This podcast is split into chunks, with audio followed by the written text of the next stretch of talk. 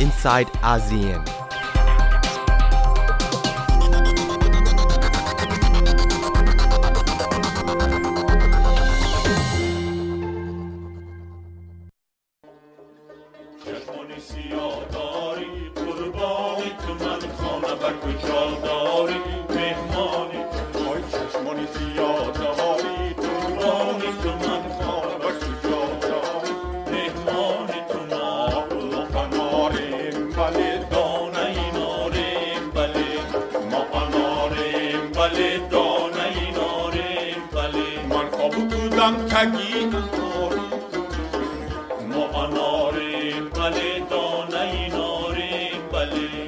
بیدار شیدم چما ندارن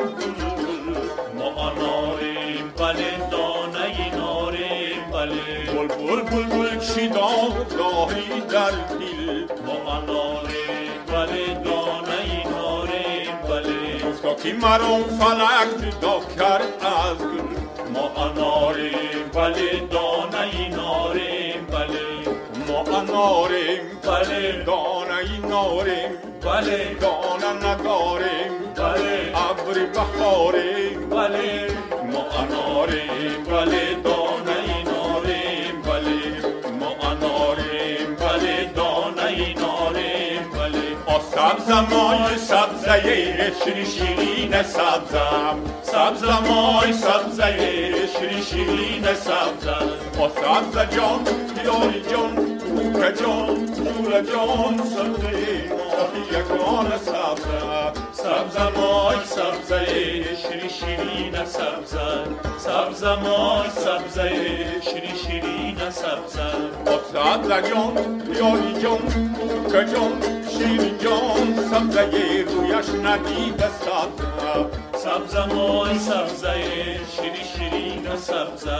سبزمای سبزه شیرین شیرین سبزه با سبزه جان یاری جان کوکه جان یورا جان شیرین جان سبزه با سبز بهان سبزه سبزمای سبزه شیرین سبزم سبزم آی سبزه شیرین شیرین سبزم درونی خانه. سبزم ماه یگان. سبزم رویش ندید. سبزم با صد بهانه. سبزم سبزم آی سبزه. شیرین شیرین سبزم سبزم آی سبزه. شیرین شیرین سبزم رومالی سرت اگر خمیدن میرد. ساق ساق جان پیاله پرمای همت بیزار من شکیدن گیرد ساق ساق یالا پیاله ترمای هر قطعی خونی شکل از من زار ساقی ساقی جان پیاله ترمای ریز به زمین سبز دمیدن گیرد ساقی ساقی جان پیاله ترمای کن ساقی جان پیاله ترمای کن ابرو پیاله پرمای کن حق لبان پیاله پرمای کن راحتی جان پیاله پرمای کن دردت و جان วันนี้ i n s i ซต์อาเซียนเริ่มต้นกันด้วยบทเพลงเกี่ยวกับเส้นทางสายใหม่นะคะ คุณผู้ฟังคะดิฉันนัทธาโกมลวาทินดำเนินรายการค่ะ เรื่องราวของเส้นทางสายไหมขณะนี้กำลังเป็นที่พูดถึงในหลากหลายแง่มุมนะคะ ด้วยความที่เป็น เส้นทางการค้าเชื่อมต่อหลาย ๆ ภูมิภาค เป็นเส้นทางที่เกิดขึ้นตั้งแต่อดีต ยาวนานมาหลายพันปีนะคะ แต่จีนกำลังจะรื้อฟื้นอภิมหาโครงการขนาดยักษ์ และเรียกว่าเส้นทางสายไหม ยุคศตวรรษที่ 21 เป็นเส้นทางที่จะเชื่อมต่อการคมนาคมขนส่ง ทางบก ทางทะเล เส้นทางรถไฟ และหนึ่งในนั้นเกี่ยวข้องกับประเทศไทยก็คือเส้นทางรถไฟความเร็วสูง ซึ่งไทยประกาศลงทุน 100%และให้จีนเข้ามาก่อสร้างค่ะทำให้จะได้เห็นพัฒนาการ แต่สำหรับคนไทยจำนวนมากยังไม่เข้าใจว่าแล้วเส้นทางสายไหม ยุคใหม่นี้เกี่ยวข้องกับประเทศไทยอย่างไร ดิฉันคุยเรื่องนี้กับอาจารย์สมเกียรติตั้งกิจวานิชในช่วงคิดยกกำลังสองค่ะ ครับได้ยินเป็นประจำเลยนะครับว่าที่คนไทยชอบพูดกันว่าเส้นทางสายไหมใหม่ของจีนนะครับดูรูปต่างๆแล้ว มีแต่อยู่บนหัวไทยกับอยู่ใต้ไทย เพราะฉะนั้นคงไม่เกี่ยวกับไทย วันนั้นเราจึงคุยกันนะครับว่า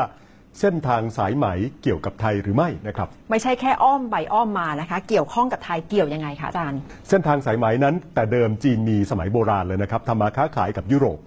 สีจิ้นผิงครับประธานาธิบดีจีน ประกาศสร้างเส้นทางสายไหมใหม่นะครับซึ่งถือว่าเป็น อภิมหาโครงการแห่งศตวรรษเลยครับ เพราะว่าจะเชื่อมโยงจีนเข้าสู่แอฟริกา เข้าสู่ยุโรปครับ โดยมีทั้งเส้นทางบกนะครับ ซึ่งผ่านไปยังเอเชียกลางนะครับ และเส้นทางทะเลนะครับ ผ่านมหาสมุทรแปซิฟิก มหาสมุทรอินเดีย และก็ต่อไปยังอ่าวเปอร์เซียนะครับ ผ่านระเบียงเศรษฐกิจ 6 ระเบียงทางบกนะครับ แล้วมี 65 ประเทศครับที่จีนถือว่าอยู่ในโครงการเส้นทางสายไหมครับ รวมทั้งประเทศไทยด้วย เพราะฉะนั้น ไทยเกี่ยวด้วยแน่นอนครับ แล้วทำไมจีนจะต้องมีอภิมหาโครงการที่ใหญ่ขนาดนี้นะคะ ต้องการที่จะเพิ่มอิทธิพลของจีนในด้านไหนคะ 90%ของจีนนะครับที่ทำมาค้าขายนะครับนำเข้าส่งออกสินค้านั้นมาทางเรือครับ แล้ว 80%ของสินค้าสำคัญอย่างน้ำมันนะครับก็มาทางเรือที่สำคัญก็คือผ่านช่องแคบมาลากานะครับทางตอนใต้ของมาเลเซียนะครับซึ่งถ้าดูภาพนี้นะครับเราจะเห็นว่าช่องแคบมาลากานั้นนะครับมีความแออัดเยอะมากนะครับ นี่เป็นภาพถ่ายเห็นว่าเรือเต็มไปหมดเลย ที่สำคัญครับเส้นทางนี้ไม่ใช่เขตอิทธิพลที่จีนสามารถเข้าไปคุมได้ แต่เป็นเขตอิทธิพลของสหรัฐอเมริกา แสดงว่าเป้าประสงค์สำคัญเกี่ยวข้องกับเรื่องการเมืองเรื่องความมั่นคง มากกว่าเรื่องเศรษฐกิจหรือเปล่าคะในเชิงของการเมืองนะครับการมีเส้นทางสายใหม่นะครับซึ่งมี 6 ระเบียงเศรษฐกิจทำให้จีนมีเส้นทางออกสู่ทะเล ผ่านระเบียงต่างๆ เหล่านี้ไปโผล่ที่ มหาสมุทรอินเดียได้นะครับ ไปโผล่ที่ปากีสถานได้ ไปโผล่ที่ตะวันออกกลางได้นะครับ โดยเส้นทางต่างๆ ระเบียงเศรษฐกิจเหล่านี้ทำให้จีนไม่ถูกปิดกั้นอยู่ที่จุดจุดเดียวนะครับ และที่สำคัญนะครับ จีนก็ยังมีเส้นทางทางเรือด้วยนะครับ ซึ่งจะเชื่อมกันเป็นจุดๆนะครับ ซึ่งทำให้การปิดกั้นทางเรือแต่เดิม พอขวางจุดเดียวนะครับ ขวางได้หมดเลยทำได้ยากขึ้นนะครับ เพราะฉะนั้นสองสิ่งนี้ชี้ชัดว่า เส้นทางสายไหมใหม่นี้นะครับมีความสำคัญทางการเมืองต่อจีนอย่างแน่นอนในด้านความมั่นคงนะครับ และนอกจากนี้นะครับเส้นทางสายไหมนี้ยังทำให้จีนแผ่อิทธิพลนะครับเข้าสู่เอเชียใต้คืออินเดียและประเทศใกล้เคียงนะครับ ไปยุโรปแล้วก็ต่อเนื่องไปได้อีก และช่วยแก้ปัญหาการก่อการร้ายในมณฑลชายแดนของจีนได้ด้วย เพราะฉะนั้นยิงปืนนัดเดียว ตอบโจทย์ความมั่นคงหลายตัวเลยครับ ถ้ามองในแง่ของการขยายเส้นทางขนส่งคมนาคม ทางบก ทางทะเล ทางรถไฟ ก็เห็นว่าจีนก็คงจะต้องสยายปีกในเชิงเศรษฐกิจด้วยนะคะอาจารย์จะส่งผลยังไงต่อเศรษฐกิจของจีนคะจีนมีปัญหาการเติบโตทางเศรษฐกิจที่เริ่มช้าลง แต่จีนรู้ว่าถ้าการเติบโตเศรษฐกิจช้าลง จีนจะมีปัญหาครับ เพราะฉะนั้นจีนจึงตั้งเป้าโครงการเติบโตทางเศรษฐกิจไว้อย่างน้อย ให้ได้ประมาณ 6.5%ต่อปีนะครับแต่จะทำได้ยังไง ในเมื่อการลงทุนในประเทศของจีนนะครับก็ลงไปเยอะมากแล้วโครงสร้างพื้นฐานก็สร้างไว้มากแล้ว ไม่รู้จะสร้างอะไรต่อไป จีนก็จึงจำเป็นต้องมุ่งไปสู่การลงทุนในภูมิภาคโดยผ่านเส้นทางสายไหมไปทำโครงการต่างๆ สารพัดนี่แหละครับ ซึ่งเป็นการส่งออกกำลังการผลิตส่วนเกินของจีน ตอนที่จีนต้องการกระตุ้นเศรษฐกิจในประเทศนะครับ จีนได้ผลิตเหล็กผลิตซีเมนต์ผลิต กระจกผลิตการก่อสร้างต่างๆ ออกมาเต็มไปหมดเลย แล้วตอนนี้ของพวกนี้ใช้กำลังการผลิตไม่เต็มอยู่ จีนจึงต้องการส่งออกการผลิตเหล่านี้ รวมทั้งกำลังการผลิตอย่างรถไฟความเร็วสูงด้วยนะครับ ซึ่งจีนลงทุนในประเทศจีนไว้มากแล้ว นอกจากส่งออกกำลังการผลิตแล้ว เส้นทางสายไหมยังจะทำให้จีนส่งออกสินค้าได้มากขึ้นด้วยนะครับ โดยเฉพาะไปยุโรปนะครับ ไปเอเชียกลาง ไปตะวันออกกลางครับ รวมทั้งช่วยทำให้ดินแดน ตอนในของจีนซึ่งเติบโตนะครับมีรายได้ต่ำกว่าดินแดนชายฝั่งทะเลนะครับ ก็จะได้มีอัตราการเติบโตสูงขึ้นด้วย นี่เรียกว่าเป็นเป้าหมายเดียว ที่รวมออกมาเป็นแพ็กเกจเดียวนะครับ ภายใต้ชื่อของเส้นทางสายไหมใหม่ของจีนครับ แต่ว่าในแง่ของการลงทุนมีหลาย ๆ รูปแบบเลยกับการเข้าไปลงทุนในหลากหลายประเทศ แล้วที่จริงใครได้ใครเสียจากการลงทุนคะครับรัฐบาลจีนนะครับก็ประกาศว่าจีนจะเป็นเจ้ามือใหญ่นะครับในการ อุดหนุนโครงการต่างๆ เพื่อสร้างให้เกิดขึ้นในเส้นทางสายไหม ไม่ว่าจะเป็นถนนหนทางทางรถไฟ ท่าเรือ เพราะฉะนั้นรัฐบาลจีนให้ธนาคารพัฒนาแห่งจีนนะครับหรือ China Development Bank เป็นตัวนำนะครับ แล้วก็ยังมีกองทุนเส้นทางสายไหม และก็ยังมีธนาคารลงทุนโครงสร้างพื้นฐานแห่งเอเชีย หรือ AIIB ด้วย ประเด็นเป็นอย่างนี้ครับว่าถ้าโครงการมันดีนะครับทำกำไรได้ ก็คงไม่มีปัญหาอะไร แต่ถ้าเกิดจีนไปปล่อยกู้นะครับกับโครงการที่ไม่ได้ทำผลกำไรนะครับ แล้วสุดท้ายประเทศลูกหนี้นั้น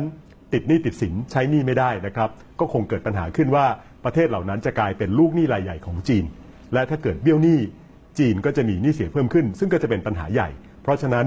ปัญหาเรื่องของการประเมินโครงการต่างๆ จึงสำคัญอย่างยิ่งครับ และก็มีความเป็นห่วงกันว่า ถ้าเกิดทางการจีนสนใจมิติด้านการเมืองมากเกินไป จนละเลยมิติเศรษฐกิจว่าคุ้มหรือไม่คุ้ม สุดท้ายอาจจะเกิดปัญหาตามมาต่อทั้งจีนเอง และก็ต่อทั้งประเทศที่เข้าร่วมโครงการรวมทั้งประเทศไทยด้วยนะครับฟังดูแล้วจีนเองก็สุ่มเสี่ยงไม่น้อยนะคะ ทั้งในแง่ของการเมืองในแง่ของการลงทุน ถ้านำไปสู่หนี้เสียมากๆ ไทยเองควรจะต้องระมัดระวังเรื่องไหนบ้างคะอาจารย์ เส้นทางสายไหมนะครับจะเปลี่ยนภูมิทัศน์ เศรษฐกิจการเมืองโลกนะครับทำให้อิทธิพลของจีนเพิ่มมากขึ้น อิทธิพลของสหรัฐ โดยเฉพาะยุคของประธานาธิบดีโดนัลด์ทรัมป์ลดลงนะครับ เพราะฉะนั้น ไทยจะถูกดูดเข้าไปใกล้จีนมากยิ่งขึ้น แล้วเราก็เริ่มเห็นแล้วครับว่ามีหลาย ๆ โครงการที่เกี่ยวข้องกับเส้นทางสายไหมนะครับอย่างเช่น โครงการรถไฟความเร็วสูง กรุงเทพโคราชที่เราคุยกันตอนต้นนะครับหรือแม้กระทั่งการที่จีนมาขอระเบิดเกาะแก่งในแม่น้ำโขงของพวกนี้ ถ้ามองภาพใหญ่นะครับว่าจีนทำโครงการพวกนี้ไปเพื่ออะไร ก็คือเพื่อหาทางออกทางทะเล เพื่อกระจายความเสี่ยงของตัวเอง โครงการเหล่านี้แหละครับคือโครงการของเส้นทางสายไหมครับ คำยืนยันนะคะว่าเส้นทางสายไหมของประเทศจีน หรือ BRI Belt and Road Initiative ที่จริงชื่อภาษาอังกฤษนี่ก็เปลี่ยนกันมาหลายรอบนะคะ ก่อนหน้านี้ก็คือ OBOR One Belt One Road 1 แถบ 1 เส้นทาง ตอนนี้เปลี่ยนเป็น Belt and Road Initiative หรือ BRI แต่ไม่ว่าจะเปลี่ยนอย่างไรเส้นทางก็ยังเหมือนเดิมค่ะ ก็คือ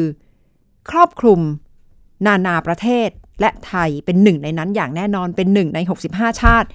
ที่จะเข้าไปมีส่วนเกี่ยวข้องกับโครงการเส้นทางสายไหมใหม่ของประเทศจีน อยู่ที่ว่าไทยจะเตรียมพร้อมอย่างไรนะคะ ในแง่ที่ไทย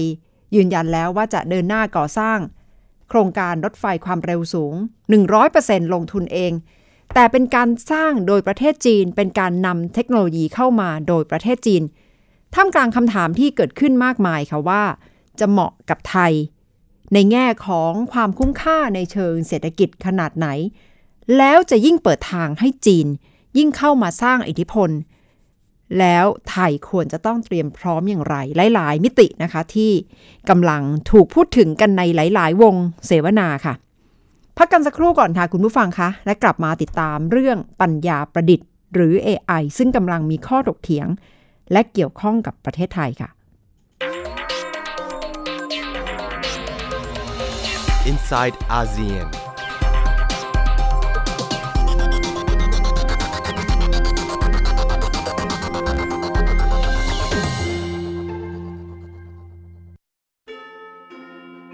ก้าวใหม่วิทยุไทย PBS หลากหลายช่องทางรับฟังรายการคุณภาพ ฟังและดาวน์โหลดผ่านเว็บไซต์ thaipbsradio.com ผ่านแอปพลิเคชัน Thai PBS Radio บนสมาร์ทโฟน และชมรายการสดผ่าน Facebook Thai PBS Radio สนใจเชื่อมสัญญาณรายการ โทร 02 790 2528 และ 02 790 2529 วิทยุไทย PBS ข่าวสารสาระเพื่อสาธารณะและสังคม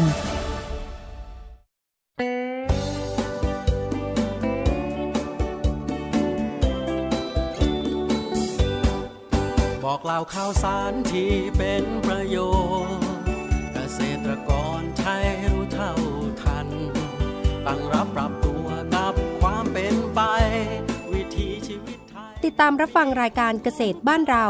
ทุกวันพุธและพฤหัสบดี เวลา 16นาฬิกา30 นาทีทาง www.thaipbsradio.com คงทางอาหาร ทั้งในและนอกประเทศพัฒนาไม่มีขอบ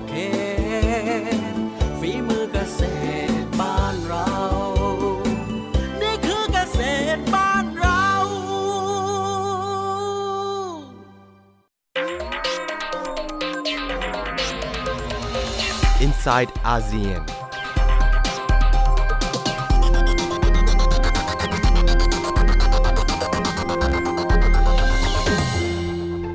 กลับมาติดตามช่วงที่ 2 ของ i n s i ซต์อาเซียนดิฉันนัฐาโกมลวาทินดำเนินรายการค่ะ คุณผู้ฟังคะสำหรับข้อถกเถียงเกี่ยวกับปัญญาประดิษฐ์ช่วงหลังเกิดขึ้นอย่างมาก และทวีความเข้มข้นมากขึ้นเรื่อยๆนะคะ ถึงจุดยืนว่าใครคิดอย่างไรค่ะ แต่เมื่อสองสัปดาห์ที่ผ่านมาเมื่อมีผู้นำในวงการเทคโนโลยี เจ้าของบริษัทเท s l a และ SpaceX อย่างอีลอนมัสก์ออกมาพูดถึงว่า AI ต้องถูกควบคุมกำกับ แล้วปรากฏว่ามีเสียงตอบโต้จากมาร์คซักเกอร์เบิร์กผู้ก่อตั้ง Facebook ซึ่งเป็นที่รู้จักกันไปทั่วโลก ออกมาบอกว่าไม่ค่อยเห็นด้วยกับแนวคิดของอีลอนมัสก์ค่ะทำให้เกิดข้อถกเถียงว่าแล้วที่จริงควรที่จะเดินหน้า จัดการกับ AI อย่างไร ขณะนี้ข้อถกเถียงที่เกิดขึ้นในระดับโลกก็คือ ความก้าวหน้าของปัญญาประดิษฐ์ artificial intelligence หรือเรียกย่อๆว่า AI นะคะเป็นประเด็นที่เกิดข้อวิวาทะกันระหว่างสองผู้นำในวงการเทคโนโลยีต่อเนื่องมาจนถึงวันนี้ ก็คือจุดยืนของอีลอน มัสก์แห่ง SpaceX และ Tesla และของมาร์คซักเกอร์เบิร์กแห่ง Facebook ซึ่งดูเหมือนจะเห็นต่างกันนะคะ โดยทางอีลอนมัสก์ระบุว่า จะต้องหากลไกควบคุมกำกับ เพราะว่าดูเหมือน AI จะเริ่มฉลาดมากขึ้นเรื่อยๆ แต่มาร์คซักเกอร์เบิร์กบอกว่าดูเหมือนจะมองโลกในแง่ร้ายกันมากเกินไป มาทำความเข้าใจกันก่อนนะคะว่า AI คืออะไร AI ก็คือปัญญาประดิษฐ์ หรือว่าเป็นหุ่นยนต์ ระบบอัตโนมัติต่างๆ ที่เริ่มมีความก้าวหน้า ฉลาดมากขึ้นเรื่อยๆนะคะ และเริ่มที่จะเข้าไป ทำงานแทนแรงงานมนุษย์ในงานหลาย ๆ ประเทศ ที่เป็นงานแบบซ้ำซากหรือว่ายังไม่ต้องใช้สมองคิดมากนะคะ อย่างเช่นงานในโรงงานหรือว่างานในเชิงเทคนิคต่างๆ เริ่มเห็น AI เข้าไปแทนที่แล้วค่ะทำให้เกิดข้อกังวลว่ากำลังจะนำไปสู่อะไรสำหรับอีลอนมัสจุดยืนของเขาระบุว่า ถ้าไม่เข้าไปควบคุมกำกับ AI ต่อไปมนุษย์จะเป็นพลเมืองชั้นสองค่ะ So there'll certainly be a lot of job disruption. Um, because what's going to happen is robots will be able to do everything better than us. I'm, inclu- I'm including, I mean, all of us, you know. Um, yeah, Mm, I'm not sure exactly what to do about this. um, it's like the, it's the, like, it, this is really like the scariest problem to me, I'll tell you. Um, and um, yeah, so I really think we need government regulation here, just because this is, you know, ensuring the public good is served. Because you've got companies that are racing, they, they kind of have to race to build AI, or they're going to be uh, made uncompetitive. You know, like the, essentially, if your competitor is racing to build AI and you don't, they will crush you. อีลอน มัสก์ก็ระบุว่า AI กำลังฉลาดมากขึ้นมากขึ้นเรื่อยๆนะคะ และจะคล้ายๆหนังเรื่องคนเหล็ก Terminator ซึ่งคุณผู้ชมหลาย ๆ ท่านคงจะรู้จักกันดี ว่าฉลาดถึงขั้นที่ถึงจุดหนึ่งก็จะลุกขึ้นมาต่อสู้กับมนุษย์ มีคนไปถามคุณมาร์คซักเกอร์เบิร์กนะคะ ผู้ก่อตั้ง Facebook ว่า คิดอย่างไรกับความคิดของอีลอนมัสก์ที่บอกว่าจะต้องควบคุมกำกับ AI ที่ฉลาดมากขึ้นเรื่อยๆ มาร์คซักเกอร์เบิร์กดูเหมือนจะเห็นต่างจากมัสค่ะ The next five to ten years, AI is going to deliver so many improvements in the quality of our lives. Um, if you think about just safety and health and keeping people safe, um, you know, AI is already helping us. Uh, uh, basically diagnose diseases better, uh, match up drugs with people depending on what they're sick, uh, so that way they can get treated better. So it's going to help a whole lot of people uh, get treated and get better health care than would have had access to it before. If you look at self-driving cars, uh, they're going to be safer than than people driving cars. Um, you know that's that's only a matter of time. And one of the the top causes of death for people um, is is car accidents. ผู้นำในวงการเทคโนโลยีสองคนนะคะ ที่ไม่ฟังก็คงไม่ได้ค่ะ เวลาที่มาแสดงความคิดเห็นเกี่ยวกับความก้าวหน้าต่างๆ ในโลกเทคโนโลยี โดยเฉพาะเรื่องของ AI สำหรับความสามารถของ AI จากการคาดการณ์และงานวิจัยของ World Economic Forum เวทีเศรษฐกิจโลก ระบุว่าในปี 2024 ก็จะแปลภาษาแทนมนุษย์ได้นะคะ นักแปลก็อาจจะเริ่มหนาวหนาวๆร้อนๆ ปี 2026 อาจจะเขียนเรียงความระดับมัธยมได้ ปี 2027 จะมีความสามารถถึงขั้นขับรถบรรทุก ปี 2031จะเป็นพนักงานขายนะคะ ห้างสรรพสินค้าต่างๆ อาจจะเริ่มคิดแล้วว่า เอ๊ะ หรือว่าจะต้องจ้าง AI ทำงานแทนพนักงาน ปี 2049 อาจจะเขียนหนังสือขายดี นักเขียนก็คงเริ่มจะ ตกใจกันไม่น้อยนะคะ และปี 2053 อาจจะแทนศัลยแพทย์ในบางประเภทได้ค่ะ แสดงให้เห็นถึงความคิดที่ซับซ้อนและความสามารถในการทำงานมากขึ้นมากขึ้นเรื่อยๆ ของ AI ในงานเปิดตัวที่ฮ่องกงนะคะ ซึ่งมีงานเสวนาชื่อ Rise ได้เปิดตัว AI คู่หนึ่งค่ะ เป็นหุ่นยนต์ที่ชื่อฮันและชื่อโซเฟีย ให้มาถกเถียงกันเลยว่าความก้าวหน้าของ AI จะเกิดขึ้นแล้วมุมมองของเจ้าหุ่นยนต์สองตัวนี้คืออะไรคะ Dr. David Hansen and his company Hansen Robotics, based here in Hong Kong. My goal in life is to work together with สร้าง people ควา to ม make หื a อ better หาไม่น้อยนะคะ กับการเปิดตัวหุ่นยนต์สองตัวที่ผู้ชายชื่อฮัน ผู้หญิงชื่อโซเฟียนะคะ ได้ถูกวางโปรแกรมให้มาตอบโต้กันเลยว่า ต่อไป AI จะมีความฉลาดกันมากน้อยขนาดไหน อาจจะยังไม่เหมือนมนุษย์เต็มที่นะคะ ยังอีกหลายคาดหลายก้าวกว่าจะไปถึงจุดนั้น แต่ได้เห็นหุ่นยนต์สองตัวที่ได้ตอบโต้กัน ก็สร้างความคึกคักไม่น้อยกับความคืบหน้าในวงการ AI ค่ะ แต่ปรากฏการณ์ล่าสุดที่เกิดขึ้นกับทางศูนย์วิจัยของ Facebook เกี่ยวกับเรื่องของการพัฒนาภาษาของ AI ก็กำลัง เกิดความสับสนนะคะว่าหมายความว่าอะไร เพราะว่าศูนย์วิจัย AI ของ Facebook ระบุว่าอยู่ๆ AI ที่ตั้งโปรแกรมไว้ก็เกิดการสื่อสารกันออกมา เป็นภาษาที่มนุษย์ไม่เข้าใจนะคะ โดยหุ่นยนต์ที่ชื่อบ๊อบก็บอกว่า I can I I everything else ซึ่งไม่ถูกแกรมมาภาษาอังกฤษ แล้วหุ่นยนต์ที่ชื่ออลิสก็ตอบโต้แบบนี้นะคะ balls have zero to me to me to me to me ย้ำกันหลาย ๆ ครั้ง เป็นที่มาว่าหรือว่า Facebook สั่งปิดงานวิจัยนี้ เพราะรู้สึกว่า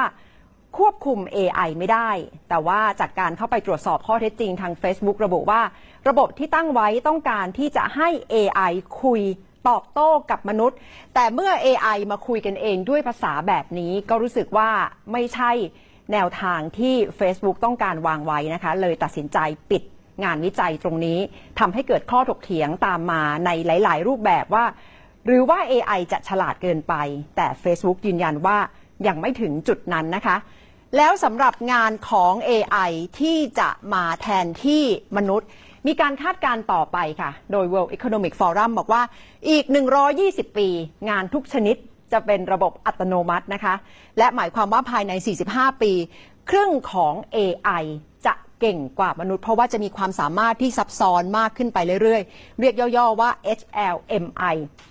แล้วมนุษย์ทุกวันนี้ควรจะต้องทำอย่างไร ก็มีการวิจัยกันต่อค่ะว่า ความสามารถของมนุษย์ในเรื่องของอารมณ์ ความรู้สึกที่ซับซ้อน ความผูกพันต่อกันยังเป็นจุดแข็งนะคะ ซึ่งมนุษย์มองข้ามไม่ได้ และงานในเชิงศิลปะ ก็น่าจะยังเป็นจุดแข็งของมนุษย์ที่ AI คงจะเรียนแบบไม่ได้นะคะ เพราะฉะนั้นแทนที่จะหันไปแข่งขันกับหุ่นยนต์ในที่ทำงาน ที่จริงต้องพยายามที่จะทำงาน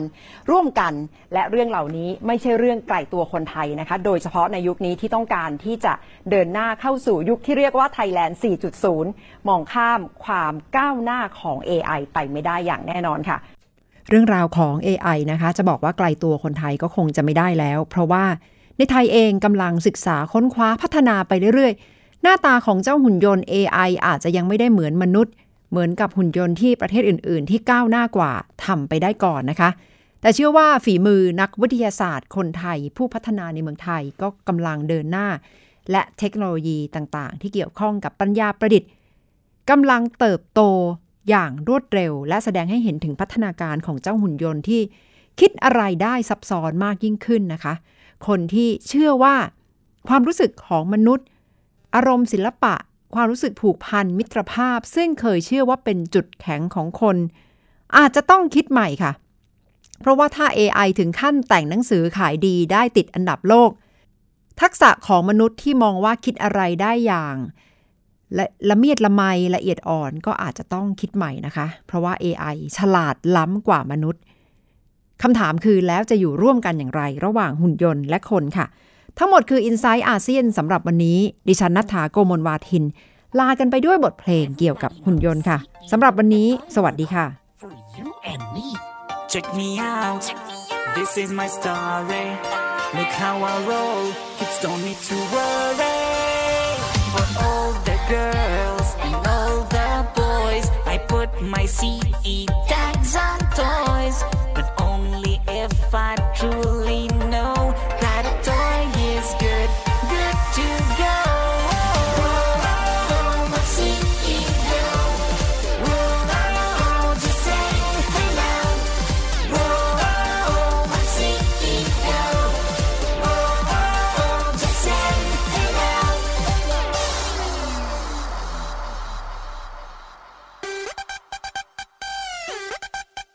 Here's my girlfriend, cute, isn't she? Not for kids under the age of three. Please, Lucy, stand in line. We need to check out if you're fine. Look at Teddy, pay attention. He's my friend and true companion. Never lost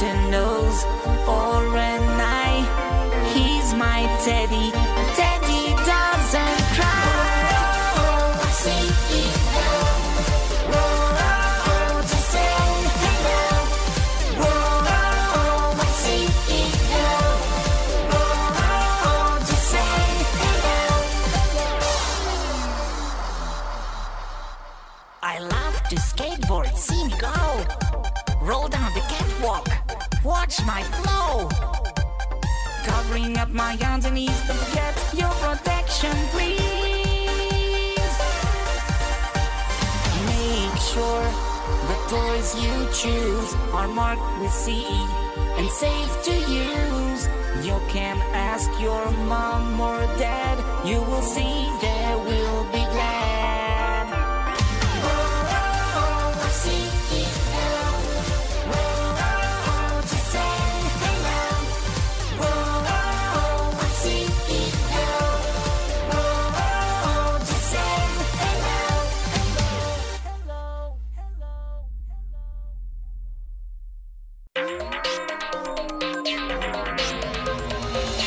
Inside ASEAN.